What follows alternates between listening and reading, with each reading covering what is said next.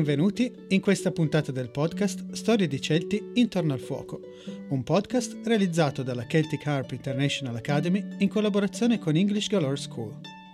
Sono Paolo Rolfo e vi accompagnerò in questo viaggio alla scoperta della mitologia e del folklore dei luoghi in cui vissero i Celti. Attraverseremo le Alpi e solcato il mare di Bretagna ci addentreremo nelle nebbie di Albion e scopriremo i misteri dei vari popoli di Galles e Scozia. Tra la bruma della brughiera scorgeremo in lontananza un cerchio di fate e ci siederemo attorno al fuoco sulla collina di Tara in Irlanda per ascoltare le storie dei bardi e farci poi ammagliare in un bosco di querce dalle mitiche arie dell'arpa celtica. Sedetevi comodi e lasciatevi trasportare dalle fantastiche storie del popolo dei Celti.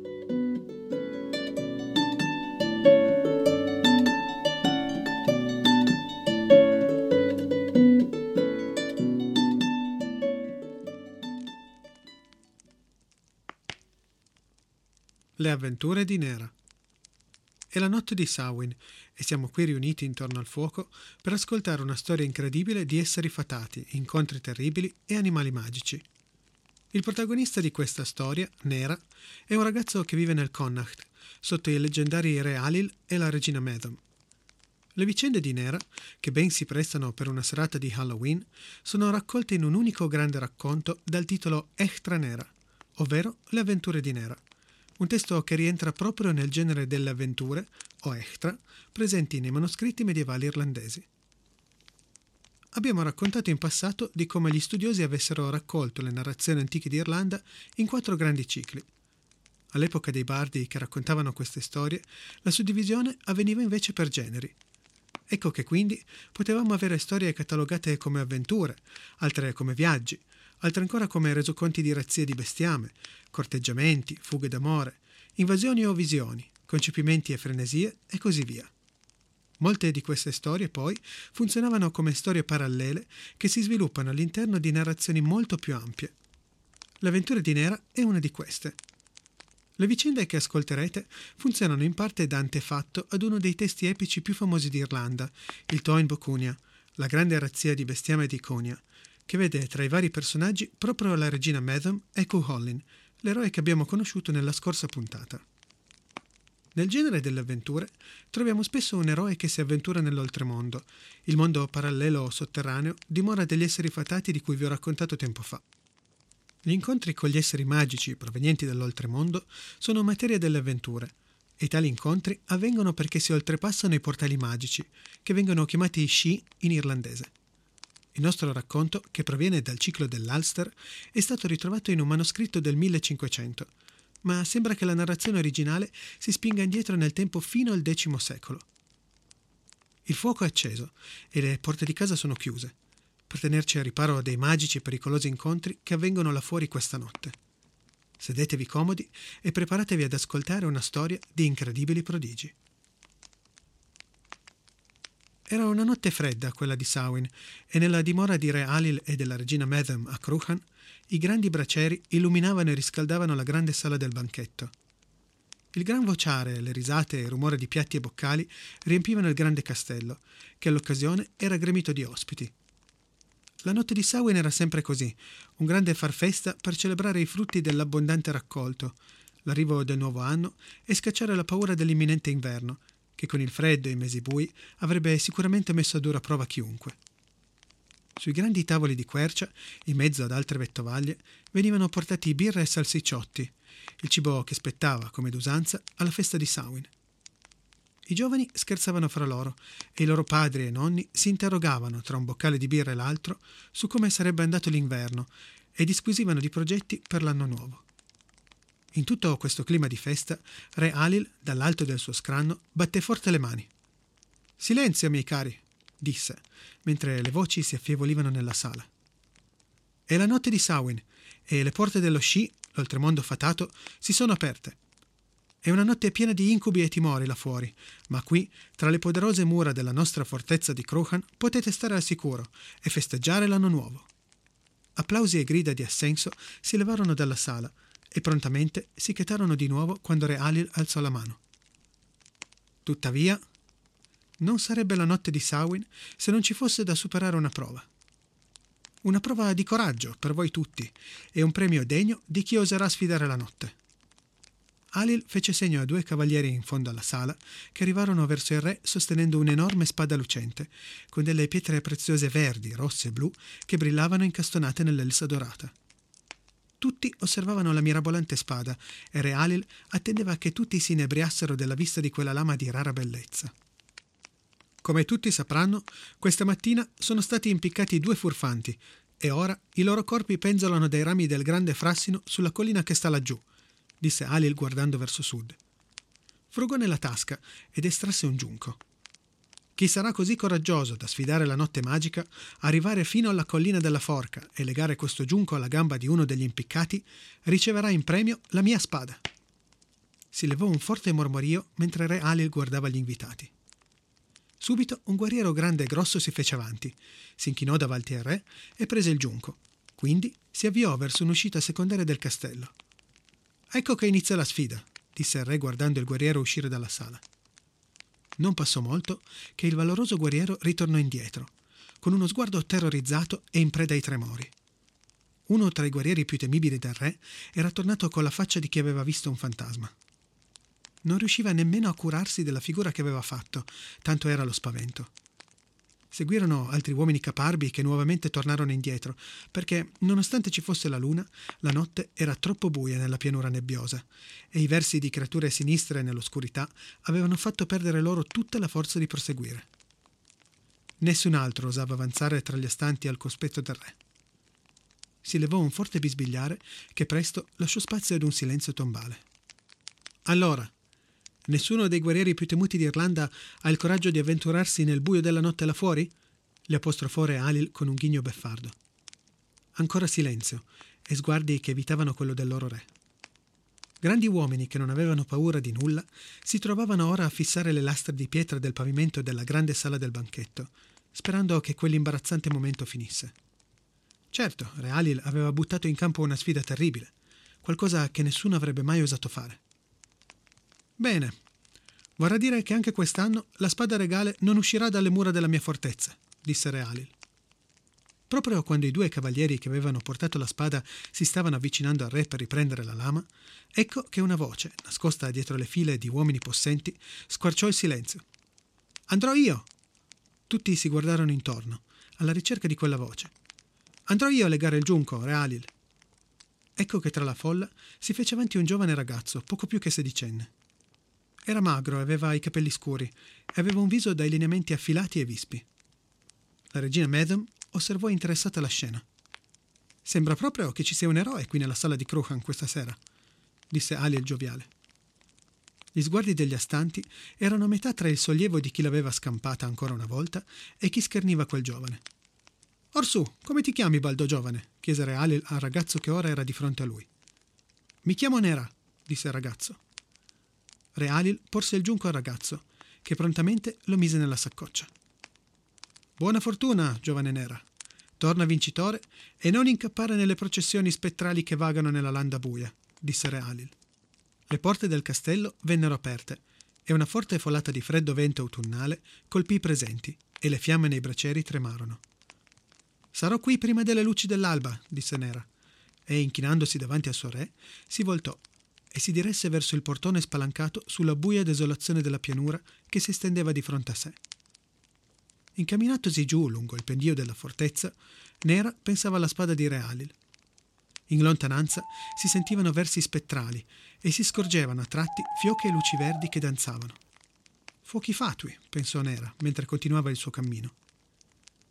Non passò molto che aveva percorso tutta la pianura e ora si trovava all'inizio della collina. Si inerpicò in fretta sul pendio e una volta giunto in cima vide di fronte a sé il grande albero.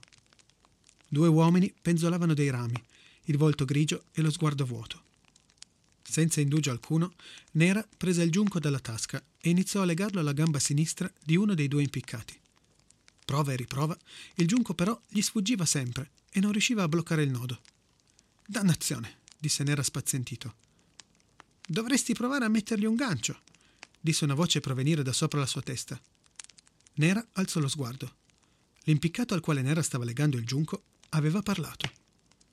Per nulla intimorito, Nera annui e, cacciata la mano nella tasca, ne estrasse un piccolo fermaglio che usò per bloccare il giunco. Ecco fatto! esclamò felice, pensando alla preziosa ricompensa. Stava per incamminarsi nuovamente verso il castello quando l'impiccato mosse le gambe. Ehi ragazzo, ti ho aiutato con il tuo compito, ora tu aiuta me, disse il morto. Nera sorrise. Che cosa vuoi? Sono passate ore da quando mi hanno impiccato e sta iniziando a farmi male la gola. Perché non mi sleghi dall'albero, mi carichi sulle tue spalle e mi porti a bere un po' d'acqua?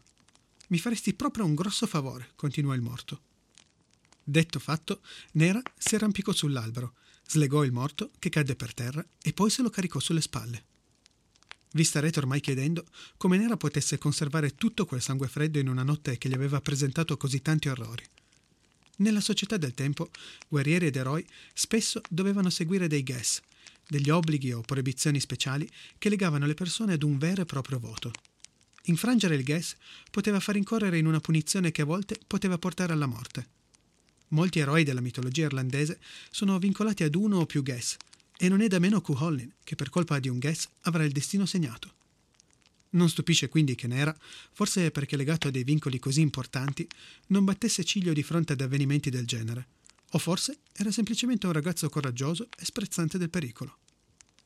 Ma torniamo alla collina, presso la quale avevamo lasciato Nera, che si era appena messo sulle spalle il morto.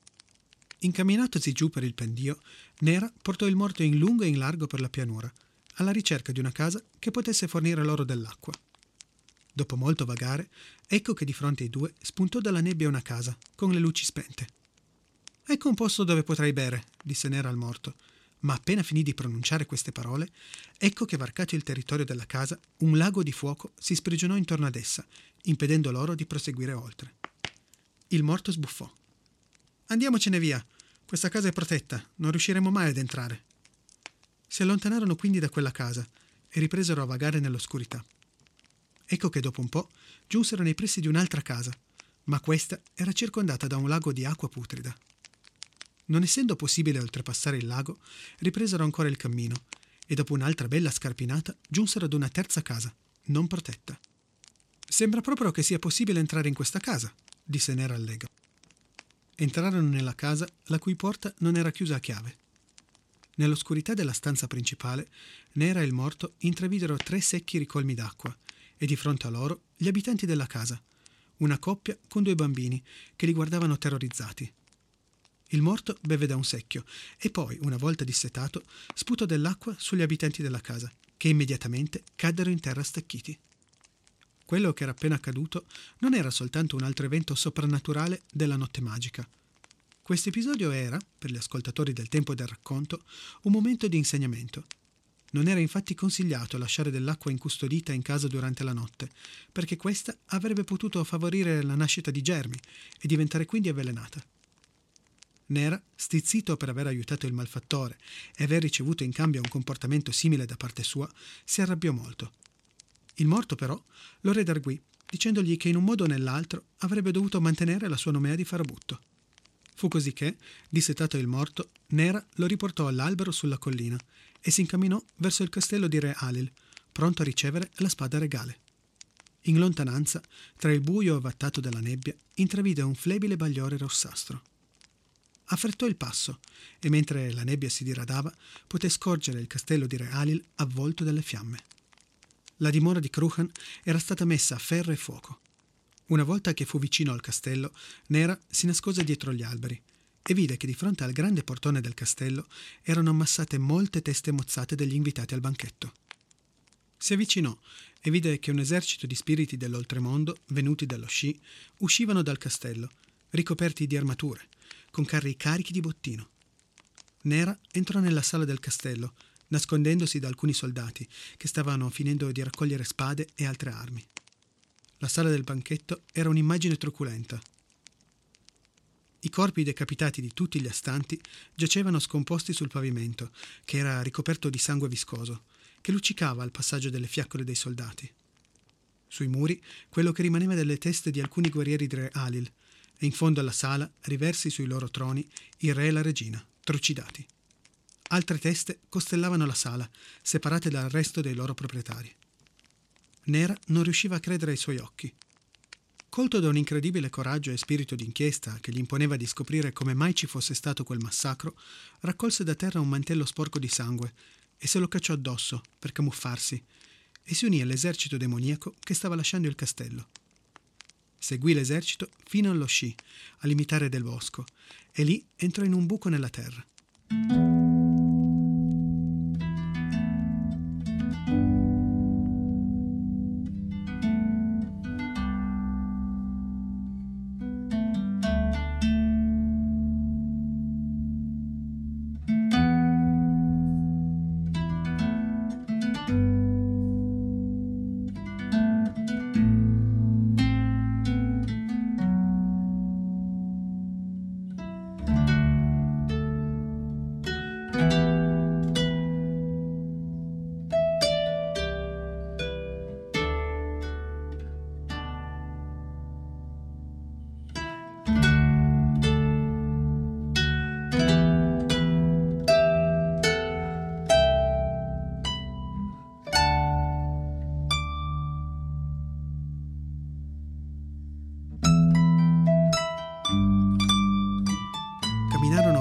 Quel tunnel umido, stretto e buio, che sembrava scendere verso le viscere della terra. E poi, ad un tratto, ecco che il buio divenne una luce abbagliante. Era finalmente terminato quel corridoio scuro e ora Nera si ritrovava di fronte sconfinati prati ricoperti di erba verde, fiori di campo dai colori sgargianti, uccellini che cinguettavano in un cielo terso e perseguendo lungo la strada ben tenuta che passava in mezzo ai campi, file di alberi di mele dai frutti succosi, riscaldati da un sole estivo. Nera era entrato nell'oltremondo, in quello che in Irlanda era conosciuto come Tir na Nog, ovvero la terra della giovinezza. Arrivarono nei pressi di un bellissimo castello e qui furono accolti dal re. Due soldati gli porsero alcune teste mozzate in segno di dono. Fu in quel momento che Nera venne scoperto da alcuni soldati. Sire, che cosa dobbiamo farne di costui? chiese un soldato tenendo Nera per un braccio. Portatelo qui da me, perché voglio parlargli. Nera venne portato al cospetto del re, che lo squadrò dall'alto del suo scranno. Dimmi, ragazzo, perché sei venuto qui? chiese il re incuriosito. Nera, senza la minima paura, guardò il re negli occhi.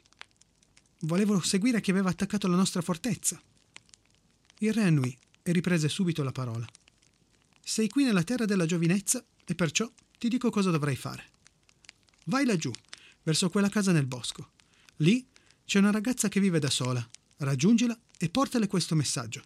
Sono io che ti ho mandato a vivere lì con lei e ogni giorno dovrai raccogliere nel bosco della legna da ardere e portarla qui a palazzo, per me. Nera fece come gli era stato detto. Dopotutto, non aveva nulla da perdere. Con la sua dimora distrutta e i suoi conoscenti uccisi, ora era tempo di fare qualcosa. Si incamminò verso il bosco e giunse in fretta ad una casa dal tetto di paglia. Qui conobbe una ragazza bellissima che lo accolse e lo fece vivere con lei. Passavano i giorni e Nera portava avanti con zelo la sua nuova mansione, caricandosi di legna e portandola a palazzo, andando e venendo dal bosco fino al calar del sole. Un giorno, imboccata a un sentiero diverso dal solito, nel profondo della vegetazione, incontrò due figure singolari. Nascosto tra gli arbusti scorse un uomo altissimo che portava sulle spalle un ometto piccolissimo. L'uomo alto camminava seguendo le indicazioni dell'ometto che aveva sulle spalle. Dopo aver cambiato sentieri più volte, i due giunsero ad un pozzo in muratura, nascosto tra le rocce, ricoperto di edera e di muschio. Qui Nera, nascosto dietro un masso, vide che lo spilungone si era fermato e piegatosi verso il pozzo aveva fatto scendere il nano. C'è ancora? chiese l'uomo altissimo. Il nano si affacciò al pozzo e, scrutato per bene verso il fondo, rispose: Sì, c'è ancora. Poi salì nuovamente sulle spalle dell'uomo alto e questo fece marcia indietro e ritornò da dove era venuto. Nera assistette a questa scena per molti giorni di fila, finché un giorno, quando la sua curiosità non gli permetteva più di tacere, chiese alla ragazza che cosa facessero mai quei due strani figuri. Non è difficile da spiegare. Quei due sono le uniche persone di cui il re si può fidare, disse la ragazza. Essi sono a custodia della corona del regno, che rimane nascosta in un luogo segreto. Il re ha reso cieco l'uomo alto, così che non possa vedere dov'è la corona, e ha reso storpio l'uomo basso, così che non possa scappare se mai la rubasse. Nera ascoltò la ragazza e, colto dalla nostalgia di casa, decise di raccontarle anche lui la sua storia. Quali avventure hai vissuto per arrivare fino a qui? chiese lei. Non è difficile da spiegare, rispose lui. Sono entrato nello sci perché non avevo più nessuno della mia gente. La fortezza di Kruhan era stata messa a ferro e fuoco dal re dell'oltremondo e Re Alil e la regina Medem uccisi. Tutto ciò non è vero, esclamò la ragazza. Quello che tu hai visto non era altro che una mera visione. Una visione di quello che accadrà alla tua gente al prossimo Samhain, se non andrai ad avvertirli. Nera però scosse la testa. Anche se tutto ciò è vero, è passato troppo tempo ormai. È ormai un anno che sono qui. La ragazza scosse la testa di nuovo. No, il tempo qui scorre in modo diverso dal tuo mondo. Sarà passato un anno qui, è vero, ma è invece ancora la stessa notte di Samhain nel tuo mondo. La stessa notte in cui sei andato sulla collina degli impiccati. Non sono passati che pochi minuti e ti stanno ancora aspettando dal tuo viaggio verso la collina. Va da loro e avvertili che il prossimo Samhain saranno attaccati dal re dell'oltremondo e dalla sua armata, a meno che i tuoi non distruggano lo sci, il passaggio per l'oltremondo. Ti dirò ancora questo. Saranno re Alil e la regina Medem a razziare il nostro mondo e a portare via la corona del nostro re. Nera aveva uno sguardo inquisitore. Come faranno però a credermi? Come faranno a credere che io porto questa premonizione e che sono stato nello sci? Porta con te un mazzo di fiori d'estate. Da voi sta iniziando l'inverno e i fiori saranno la prova che tu sei stato qui. Nera decise allora di congedarsi e partire alla volta di casa, ma la ragazza lo fermò. Prima di andartene, ho ancora una parte da raccontarti. Avrai un figlio da me, e quando la tua gente arriverà allo sci per distruggerlo, chiedi loro di farti prendere la tua famiglia e il tuo bestiame dallo sci, prima che avvenga la sua distruzione. Così Nera apprese della profezia e lasciò la casa in mezzo al bosco, tornando alla fortezza di Kruhan. Proprio come la ragazza aveva detto, Nera trovò Re Alil, la regina Medem e gli ospiti del banchetto intenti ad aspettarlo, nella grande sala del castello dove la festa di Samhain proseguiva allegra. Raccontò in dettaglio la sua avventura ed ebbe in dono la spada del re e venne festeggiato per il suo coraggio. Era trascorso un anno da quando Nera aveva ricevuto in premio la spada da re Alil, quando venne chiamato da un messaggero del re che gli ordinava di raggiungerlo. Arrivato a Kruhan, Re Alil disse a Nera di tornare nello sci e di portare in salvo i suoi beni prima della razzia. Nera tornò così nell'oltremondo e si apprestò a ritornare alla casa nel bosco. Qui trovò la ragazza della profezia, che lo attendeva. Vai alla fortezza del re ora e porta con te un carico di legna da ardere. Sono andata a prendere la legna per il re al posto tuo per un anno, ogni giorno, e ho raccontato che eri malato e che lo stavo facendo io al posto tuo. Laggiù troverai anche tuo figlio, Engen. La profezia si stava avverando. Nera uscì dalla casa e si caricò sulle spalle una catasta di legna e corse verso il castello del re. Arrivato a corte, il re si palesò di fronte a lui. Bentornato redivivo dalla malattia che ti ha imprigionato, disse il re. Sono scontento che la ragazza abbia giaciuto con te senza il mio permesso, disse il re. Riguardo a questo, mi atterrò alla tua volontà, disse Nera. Ma il re lo guardò sorridendo. Non sarà dura la tua punizione. E lo lasciò tornare al suo lavoro. Una volta tornato alla casa nella foresta, la ragazza convocò di nuovo Nera. Occupati del tuo bestiame oggi, gli disse. Alla sua nascita ho dedicato a tuo figlio una portentosa vacca da latte. Nera allora portò il bestiame al pascolo quel giorno e passò la mattinata pensando a come era bello suo figlio. Era perso nei suoi pensieri, lì sdraiato sull'erba, quando lentamente si assopì. Mentre dormiva, ecco che ad un tratto alcune vacche che pascolavano si fecero inquiete e in mezzo al bestiame si materializzò un fumo nero che prese a vorticare. Dalla fuliggine ne uscì una giovane donna scalza, vestita di una tunica nera, dai capelli corvini e gli occhi rossi. Era la Morrigan, la dea della guerra e della morte, che era giunta lì per rapire la vacca da latte di nera. Quello che accadde in seguito fu una serie di avvenimenti che portano la nostra storia ad intersecarsi con una narrazione molto più ampia, quella della grande razzia di Cunha, considerata il testo epico più importante d'Irlanda. Che cosa accadde quindi?